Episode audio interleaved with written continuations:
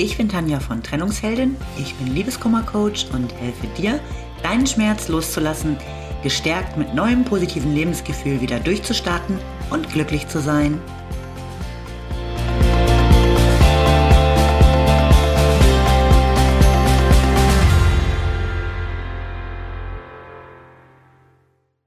Hallo, schön, dass du wieder da bist. Mein Thema heute, wie du möglichst lange Liebeskummer hast. Okay, vielleicht wunderst du dich jetzt ein bisschen über das Thema, denn eigentlich möchtest du deinen Liebeskummer wahrscheinlich ja möglichst schnell hinter dich bringen. Und jetzt komme ich und erzähle dir was dazu, wie du dein Leiden verlängern kannst. Auch wenn du das jetzt merkwürdig findest, machen wir eine kleine Übung dazu, die ich übrigens auch immer genau so in meinen Coachings anwende. Also wir sammeln jetzt mal acht Antworten, die dir dabei helfen, so lange wie nur irgendwie möglich in deinem Tal der Tränen zu bleiben. Also die Frage lautet, wie habe ich möglichst lange Liebeskummer? Nimm dir am besten einen Zettel und einen Stift und beantworte es für dich ganz individuell. Ich gebe mal ein paar Antworten, die ich für mich als passend empfinden würde. Erstens, ich habe möglichst viel Kontakt mit ihm, rufe ihn jeden Tag an oder schreibe ihm. Zweitens, ich schaue jeden Tag auf Social Media, was er tut und mit wem er unterwegs ist. Drittens, ich krame alte Bilder raus und schwelge in schönen Erinnerungen. Viertens, ich denke immer wieder an seine Vorzüge und seine guten Seiten. Fünftens, egal mit wem ich spreche, mein Thema dreht sich immer nur um ihn.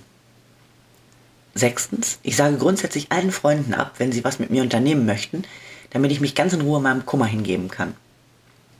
Siebtens, ich stelle mir immer wieder vor, wie unsere gemeinsame Zukunft ausgesehen hätte. Achtens, bei mir zu Hause hängen überall Bilder von uns und seine Sachen stehen in jedem Zimmer, sodass ich sie immer sehe. So, das war jetzt ja mal einiges, was ich tun kann. Ich hoffe, du hast auch ein paar Antworten gefunden, die für dich passen. Auch wenn du immer noch nicht so ganz verstehst, was das jetzt soll. Diese Übung nennt man Kopfstandmethode und sie ist eine Kreativitätstechnik, die man in vielen Bereichen zur Problemlösung und zur Ideenfindung nutzt. Dadurch, dass man die eigentliche Frage, in deinem Fall, wie werde ich meinen Liebeskummer so schnell wie möglich los, umkehrt, fällt uns die Findung von Lösungsideen deutlich leichter, weil unsere etablierten Denkmuster uns da nicht so einschränken. Und sie nimmt auch ein bisschen den Druck raus, wenn du verzweifelt nach einer Antwort suchst. Davon abgesehen fällt es uns einfach meist leichter, negativ zu denken, als konstruktiv und positiv Lösungen zu entwickeln.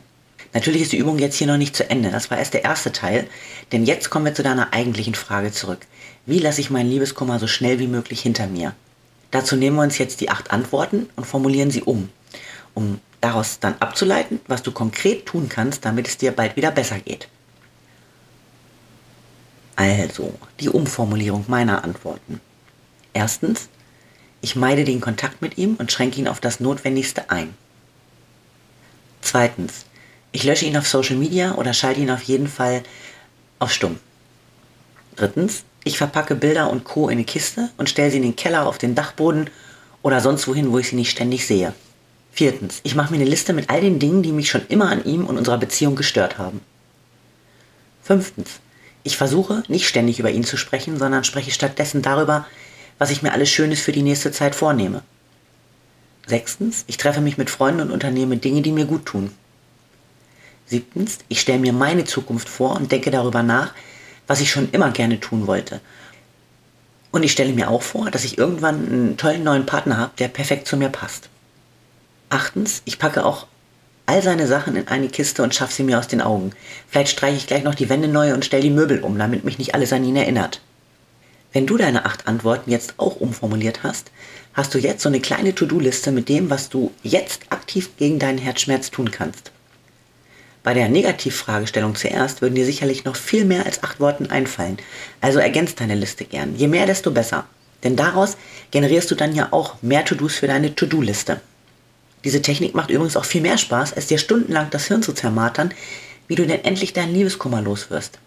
Denn genau darum kreisen ja oft wieder und wieder die Gedanken, wenn du relativ frisch getrennt bist. Aber durch deinen Schmerz bist du meist blockiert und kommst gar nicht auf die naheliegendsten Antworten.